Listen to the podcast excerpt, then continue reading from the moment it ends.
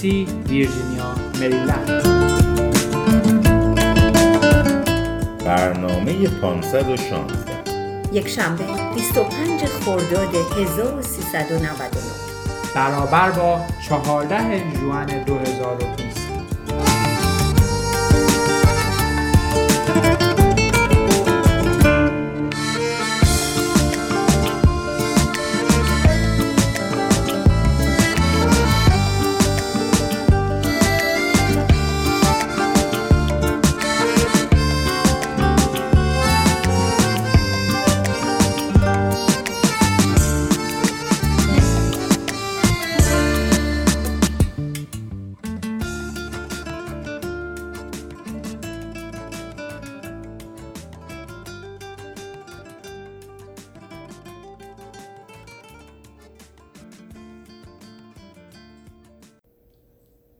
به نام آنکه هستی نام از او یافت.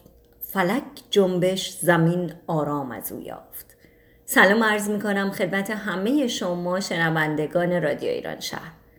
امیدوارم که روز و روزگار بر شما خوب باشه و از این هوای دلپذیری که به مناسبت روی تابستون در واقع ایجاد شده لذت ببرید. امروز با دوستانم هومن و امیر در خدمتتون هستیم. در این برنامه قصد داریم که مباحثی رو که بیشتر در این روزها جوامع بشری باهاش درگیر راجع بهش صحبت بکنیم. یکی از این مباحث که خودتون می‌دونید این روزها خیلی سرتیتر اخبار مهم دنیا هست مسئله تبعیض و نجات پرستی هست که به خاطر اتفاقی که در آمریکا افتاده این مسئله به وجود اومده اما در واقع در تمام دنیا طرفداران خودش رو داره و همه یک صدا در برابر تبعیض و نجات پرستی قد علم کردن نجات پرستان بر این باورن که خصوصیت ذاتی و ارسی به لحاظ بیولوژیکی تعیین کننده رفتار انسان ها هستند. نظریه نجات پرستی تاکید بر این امر داره که تبار انسان ها نشان دهنده هویت ملی نژادی اونهاست. تبعیض به معنی برخورد نابرابره. طوری که با شخصی که در موقعیت و شرایط یکسانی با شخص دیگه ای قرار داره برخورد بدتری انجام میشه.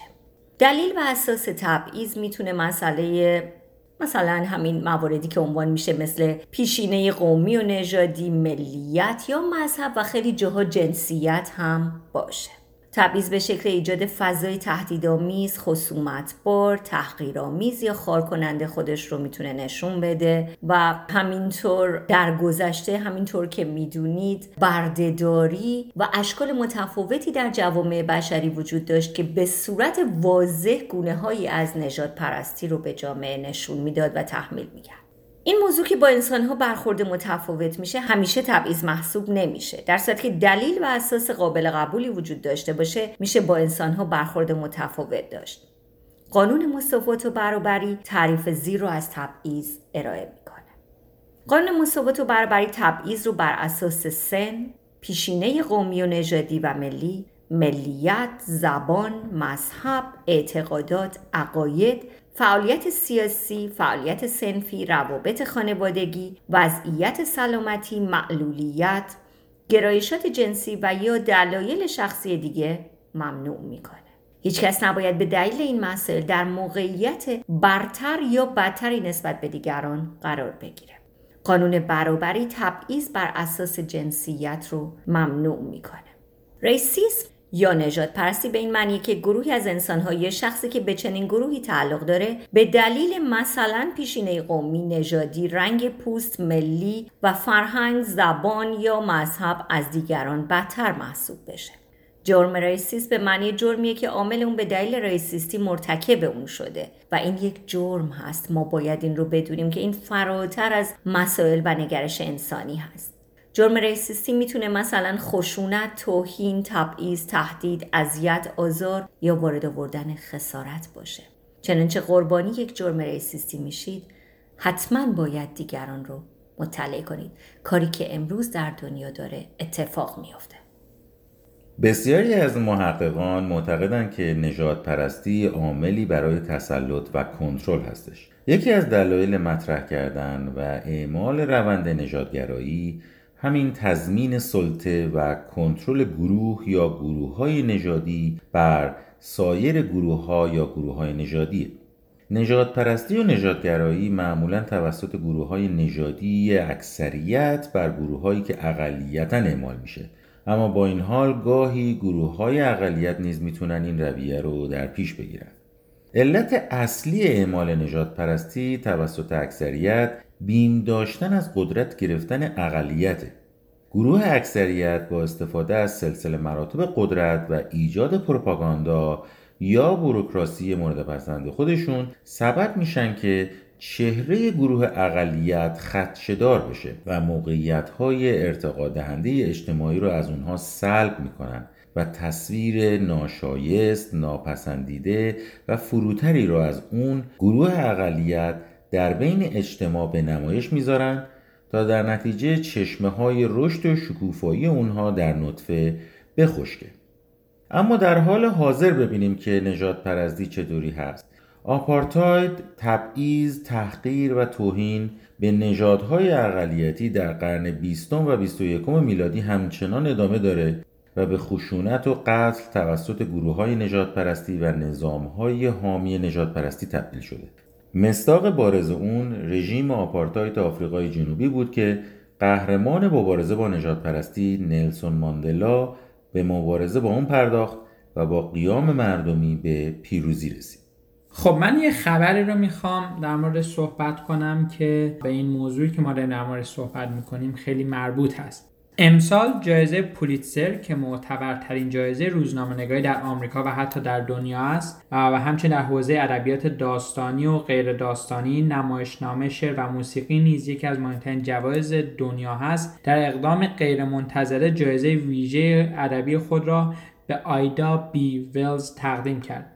آیدا بیولز یکی از اولین زنان ژورنالیست سیاهپوست تاریخ آمریکا بود که فمینیست و فعال حقوق رأی زنان و حقوق شهروندی سیاهان بود که در سال 1931 میلادی چشم از جهان فرو بست. پلیتسر در بیانیه که منتشر کرد نوشت به دلیل گزارشگری شجاعانه و کم نظیر آیدا بیولز درباره خشونت‌های وحشیانه علیه سیاهان آمریکا و دوران زجکشی سیاهان در این کشور این جایزه به او تقدیم می شود. پلیسر همچنان اعلام کرد که 50 هزار دلار جایزه نیز در حمایت گسترش باورها و فعالیت‌های بیولز تخصیص داده خواهد شد و به زودی اعلام می‌کرد که بخش نقدی جایزه بین چه کسانی و چه ارگانهایی تقسیم خواهد شد.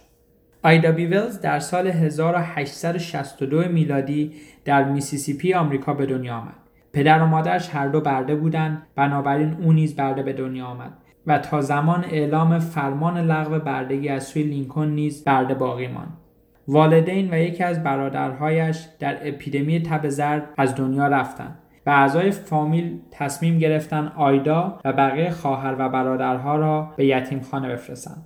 آیدا اما با سرسختی و سماجت ایستاد و مخالفت کرد. گفت خود او سرپرستی خواهر و برادرهای کوچکترش را بر عهده می‌گیرد. در یک مدرسه ویژه کودکان سیاهپوست به عنوان معلم استخدام شد و از مادر بزرگش هم خواست با آنها زندگی کند و وقتی او سر کار است از بچه ها مراقبت کند از همان نوجوانی به این معروف بود که زبان دراز و خیره سر است و اغلب آدمها را با عقاید رادیکال درباره حقوق زنان وحشت زده می‌کرد. آیدا بیوز بعد از اینکه شاهد بود که چطور دعوای دو پسر بچه یکی سیاه و دیگری سفید در محل زندگیشان پای پدرها را وسط کشید و پدر سفید پوست چطور پدر سیاه پوست را له و لورده کرد؟ ماجرا چطور خیلی ساده از سوی سفید پوست ها به ماجرای سیاسی تبدیل شد و خشونت علیه سیاهان؟ او مجبور شد مثل بسیاری دیگر از سیاهان شهر منفیس را ترک کند. این واقعه باعث شد که بیولز شروع کند به تحقیق و جمعآوری داده ها درباره زجکشی سیاهان در گوش و کنار آمریکا.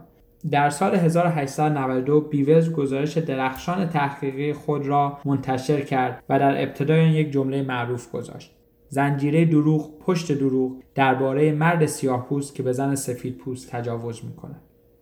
آیدا بیولز یکی از جسورترین زنان مبارز حق رأی در تاریخ آمریکاست و زنی که جسورانه ایستاد او تمام عمر مبارزه کرد و هزینه داد تا تنها حقیقت را فریاد بزند اهل هیچ مسلحت جویی نبود و به خاطر هیچ کس و هیچ هدفی واقعیت را نادیده نمی گرفت. در اینجا جا داره که از آدمایی که برای بردهداری و نجات پرستی و برانداختن سیستم های ظالمانه مبارزه کردن یادی بکنیم از جمله نلسون ماندلا که اسمش آورده شد و همینطور مارتین لوتر کینگ که فعالیت های زیادی علیه نجات پرستی انجام در اینجا چند جمله از نلسون ماندلا رو برای شما می‌خونیم هر روز صبح در جنگل آهوی از خواب بیدار میشه که می‌دونه باید از شیر تندتر بدود تا تومه اون نشه و شیری که می‌دونه باید از آهو تندتر بدوه تا گرسنه نمونه. مهم نیست که شیر باشی یا آهو. با طلوع هر آفتاب با تمام توان آماده دویدن باش. اگر قرار باشد خون را با خون شست دچار بدبختی می‌شوی ببخشید اما فراموش نکن آزادی به بریدن زنجیرها از دست و پا خلاصه نمی شود. آزادی به احترام گذاشتن آزادی دیگران نیز نیاز دارد. و اما چند جمله از مارتین لوترکینگ آزادی خواه آمریکایی تغییر بر روی چرخهای اجتناب ناپذیری صورت نمی‌گیرد بلکه درگیر مبارزه مداوم. بنابراین باید کمر خود را صاف کرد و برای آزادیمان کاری کنید هیچ شخصی نمی‌تونه از شما سواری بگیره مگر اینکه کمرتون خمیده باشه. من یک رویا دارم که روزی در تپه های قرمز جورجیا پسران بردگان سابق و پسران مالکان بردهدار سابق قادر به نشستن کنار یکدیگر در یک میز باشند. آیا ما به این بنبست در دنیای مدرن نرسیده ایم که باید دشمنان خود را دوست داشته باشیم؟ واکنش زنجیره نفرت و کینه باعث ایجاد نفرت می شود. جنگ هایی که جنگ های بیشتری را تولید می کنند باید در هم شکسته شود وگرنه ما انسان ها در پرتگاه نابودی غرق خواهیم شد. به امید روزی که در دنیا هیچ گونه نجات پرستی وجود نداشته باشه و انسان ها به خاطر رنگ پوستشون دچار هیچ مشکل یا ظلمی نشد.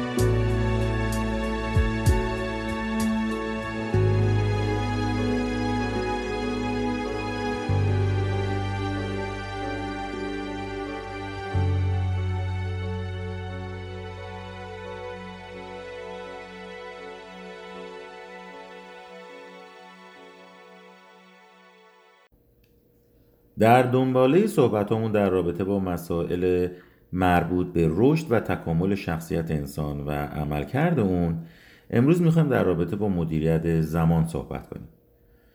مدیریت زمان مهارتیه که به ما کمک می‌کنه تمام کارهامون رو سر وقت و به موقع انجام بدیم و هیچگاه دچار کمبود زمان نشه برای همین بسیاری از متخصصان علم مدیریت تکنیک های مختلفی رو در رابطه با مدیریت زمان و برنامه ریزی ارائه دادن که ما سعی می‌کنیم اینجا به چند تا از اونها اشاره کنیم.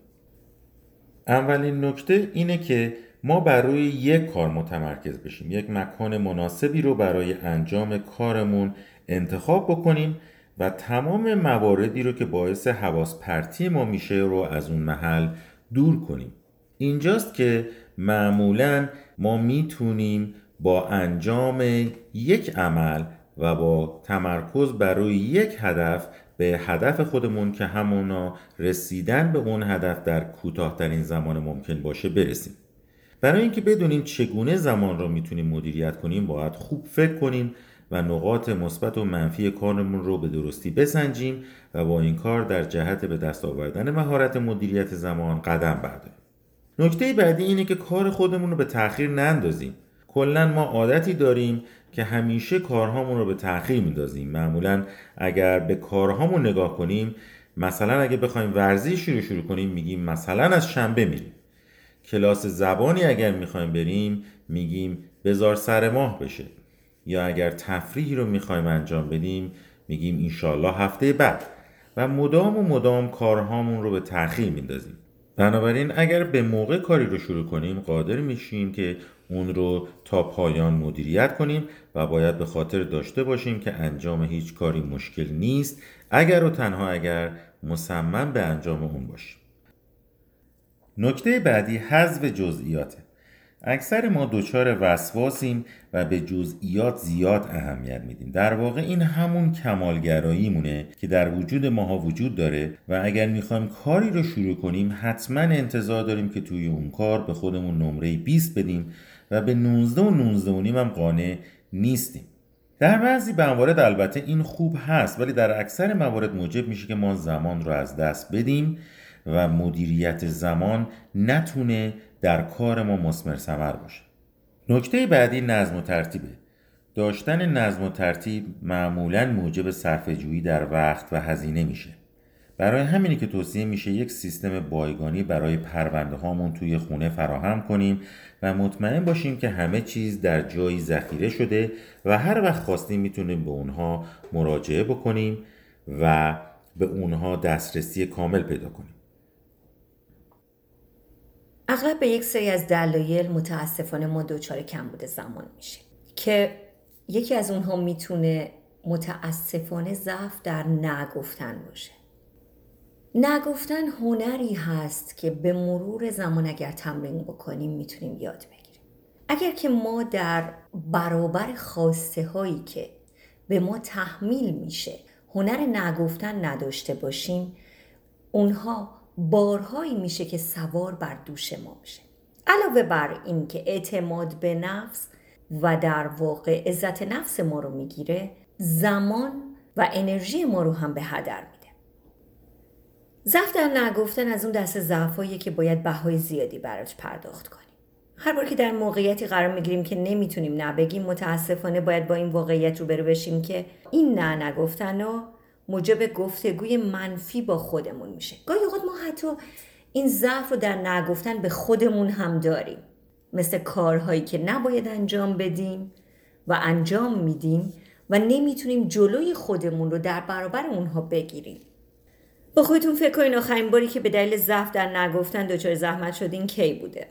برای مثال پیش اومده که دقیقا در زمانی که مشغول کار روی پروژه مهمی باشین یکی از دوستا یا فامیل تماس بگیرن از شما درخواست کنن که مثلا با هم به خرید برین. یا شما رو به یه مهمونی دعوت کنن و شما با اینکه کار مهمی دارید اون رو کنار بگذارید و به خاطر اینکه نمی‌تونید نبگید متاسفانه وارد اون جمع بشید و کارتون زمانتون و انرژیتون رو از دست بدید. در این صورت متاسفانه اطرافیان ما متوجه میشن که ما دچار توانایی نگفتن نداریم. برای همین به محض اینکه در این موقعیت نیاز به کمک دارن اولین کسی که به یادش میفتن ما هستیم. در نگفتن ممکنه به دلایلی مثل خجالتی بودن باشه اعتماد به نفس نداشتن و یا حتی تمرین نکردن. اما باید به شما بگم که با کمی تمرین ما می‌تونیم یاد بگیریم که در برابر چیزهایی که مناسب ما نیست فایده ای برای ما نداره و حال ما رو بهتر نمی‌کنه نبگیم دومین مسئله کمال طلبی هست. افراد کمال طلب یا افراد کمالگرا می‌خوان در هر کاری بهترین باشن و تمام کارهاشون درست باشه. کمالگرایی یعنی اینکه سطح استانداردهای انجام یک کار اونقدر بالا ببریم که رعایت کردن اون استانداردها به مراتب هزینه بسیار بالاتری برای ما داره. و ارزش انجام اون کار رو نداره. احتمالا شما افرادی دارین دیدین که میگن من یا کاری رو نمی کنم یا بهترین کار رو انجام میدم. من اگه کلاس گیتار برم تمام زندگیم میشه گیتار. برای کار کردن باید از دانشگاه انصراف بدم تمام تمرکزم باید روی کارم باشه. یا برای دانشگاه رفتن نمی‌تونم کار بکنم. اینا نمونه های بزرگترین ضررهایی هستند که کمالگرایی به ما و زندگی ما می‌زنه. موارد دیگه هم هست که میشه از امیر خواهش کنم که به اونها اشاره کنه. خب خیلی ممنون از نکاتی که بهش اشاره کردین. نکته بعدی اهمال‌کاری یا procrastination هست. یعنی به تعویق انداختن کارها. یعنی کارهایی که باید انجام بدیم رو انجام نمیدیم و هی میگیم هفته بعد انجام میدم فردا انجام میدم. و به جایی که اون کار رو انجام بدیم به انجام کارهای دیگه مشغول میشیم. مثلا به عنوان مثال اهمال کاری برای دانشجویی که امتحانات پایان ترم داره ولی به جای اینکه بشینه درسش رو بخونه و آماده شه برای امتحان مشغول هر کار دیگه میشه. مثلا شروع می‌کنه به انجام دادن تمرینات ورزشی یا میشینه فیلم نگاه می‌کنه یا میشینه کتاب دیگه می‌خونه. اهمال کاری یعنی که به جای انجام دادن کارهای درست و با اولویت بالا کارهای رو انجام بدیم که برای ما لذت بخشتر و آسانتر هستند گاهی برای استفاده درست از زمان و مدیریت زمان ممکن است که مجبور شیم کارها و وظایف دشواری را انجام بدیم. اما اما اگر اهمال کاری را پیش بگیریم به انجام کارهای با اولویت کمتر و ارزش کمتر می‌پردازیم. اهمال کاری موجب کم شدن کارهای ما میشه و همچنین موجب به تاخیر افتادن انجام کارهای درست در زندگی ما. اهمال کاری عوارض مختلفی داره. یکیش استرس یکیش دیر انجام شدن کارها یکیش کاهش بازدهی و خروجی که ما داریم برای کارهای روزمرهمون یا کارهایی که داریم روشون وقت می‌ذاریم. مثلا فرض کنید شما یک ددلاینی دارید برای یک پروژه و هی اون رو بعد به تعویق میندازین. وقتی که به ددلاین نزدیک میشه اون وقت میزان استرس شما هم بیشتر میشه و ممکنه باعث بشه که کارایی شما و بازدهی شما بیاد پایین و در نهایت شما نتونید اون پروژه رو سر وقت تحویل بدید. یکی دیگه از نکات خیلی مهم نداشتن هنر اولویت بندی هست. برای مدیریت زمان نداشتن هنر اولویت بندی یکی از قاتل های مهمه. اگر شما در کار و زندگی خود در حال پیشرفت هستید خیالتون راحت کنم که امکان نره روزی برسه که شما وقت اضافه برای انجام دادن تمام کارهایتون داشته باشید. در حقیقت شما مدام به تعداد کتابهایی که باید بخونید اضافه میشه. مدام به مهارت هایی که دوست دارید بیاموزید اضافه میشه. به تمام لیست فیلم ها یا سریال هایی که می‌خواد نگاه کنید اضافه میشه. اما اینجا هنر شماست که چگونه اولویت بندی کنید بین فعالیت های مختلف و سعی کنید اونهایی که مهمتر هستن را بر اساس با اون بازه زمانی انجام بدید و بعد به کارهای دیگه بپردازید. چیزی که امیر جان و زهرا جان من می‌خوام اضافه کنم اینه که تجربه نشون داده که افرادی که چند وظیفه رو در آن واحد می‌تونن انجام بدن یا به قول اینجا یا multitasking باشن بسیار موفق تر بودن در زمینه مدیریت زمان.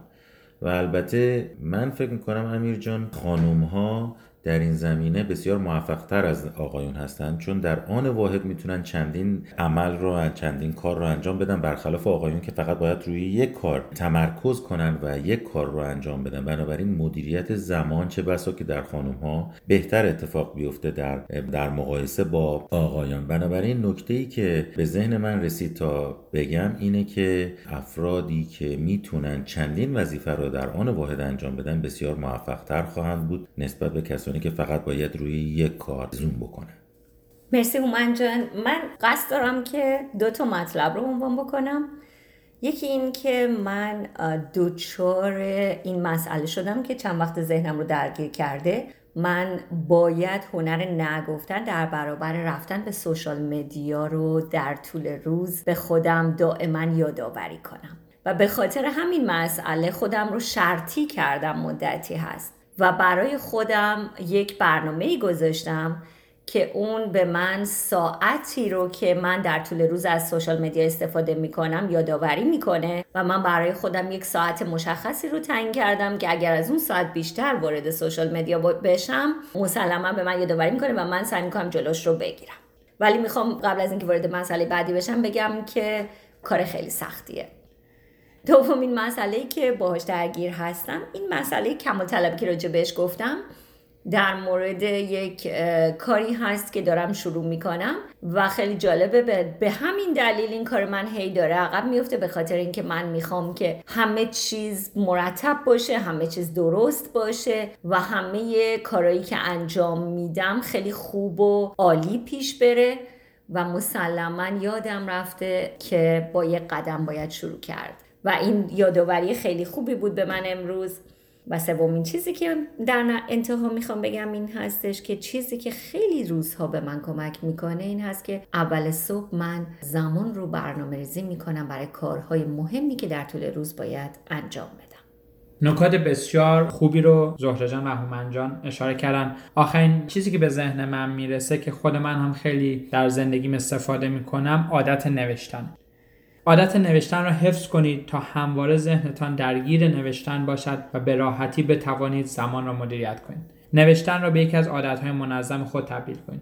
شاید نوشتن هزار کلمه در یک هفته دشوار به نظر برسد. اما اگر آن را به یک عادت تبدیل کنید امری شدنی است. نوشتن باعث میشه ذهن شما از درگیری خارج بشه و بتونید مدام ایده پردازی کنید و یا اینکه روش مختلفی به ذهن شما خطور می‌کنه. وقتی شما ذهن خودتون رو با نوشتن خالی می‌کنین این کار در روند یادگیری شما نیز خیلی تاثیرات مثبتی می‌ذاره. این روشی که من خودم سالهاست در زندگیم استفاده می‌کنم هم لیست کارهامو می‌نویسم و هر موقعم که خیلی فکر می‌کنم ذهنم شلوغه شروع می‌کنم به نوشتن چیزهایی که تو ذهنم هم میگذره و با این کار یک آرامش ذهنی رو براشون به وجود میاره که باعث میشه بعدش راندمان کاری شما بهتر بشه و همچنین به شما کمک می‌کنه که مدیریت زمانتون و مدیریت کاراتون رو بهتر انجام بده.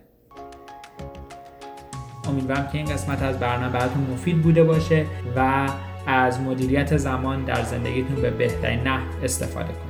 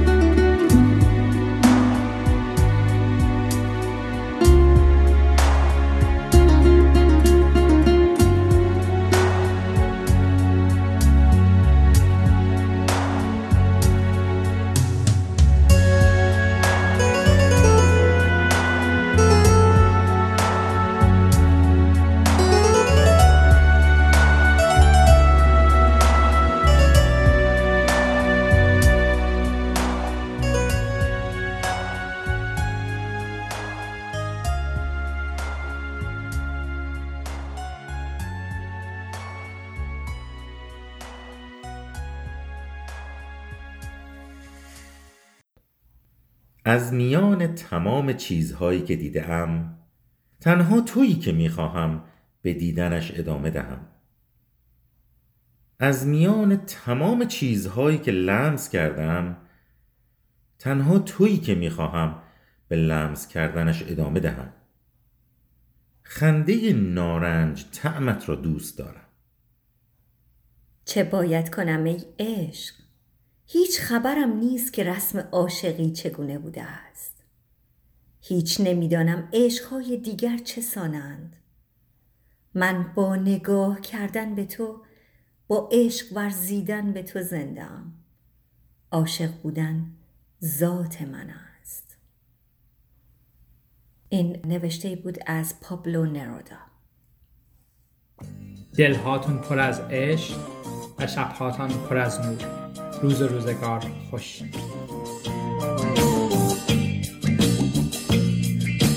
رفتی و بی تو دلم پر درده. پاییز قلبم ساکت و سرده. دل که می‌گفتم محرم با من. کاشکی می‌دیدی بی تو چه کرده.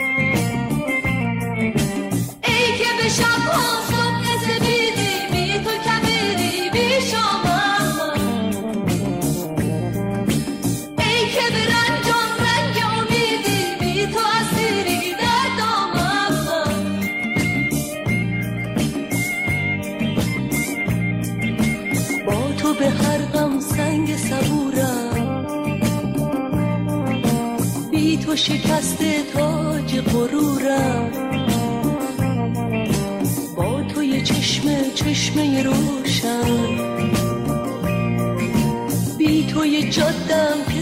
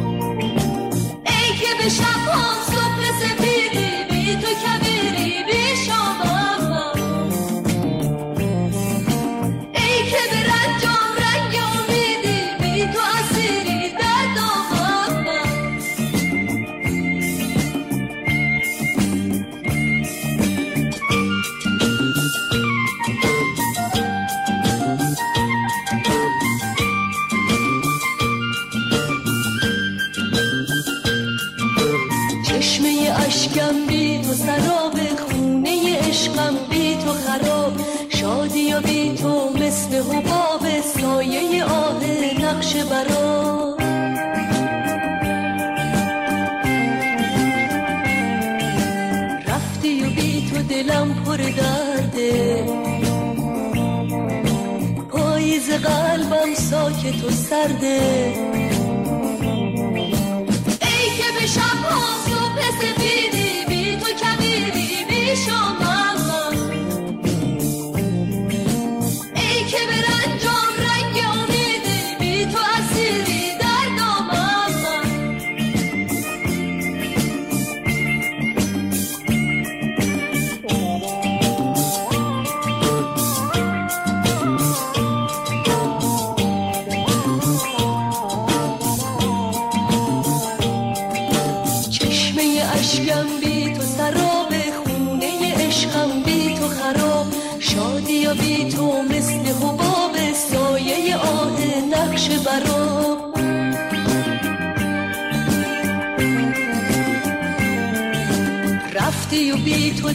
پر درده.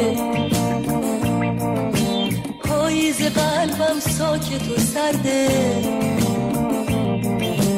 دل که می‌گفتم محرم با من. کاشکی می‌دیدی بی تو چه کرده. ای که به شب ها صبح سپیدی بی تو کبیری بی شامم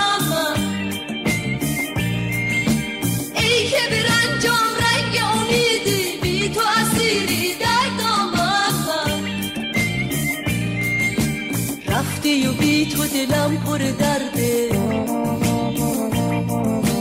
پاییز قلبم ساکت و سرده. دل که می‌گفتم محرم با من. کاشکی می‌دیدی بی تو چه کرده. رفتی و بی تو دلم پر درده. پاییز قلبم ساکت و سرده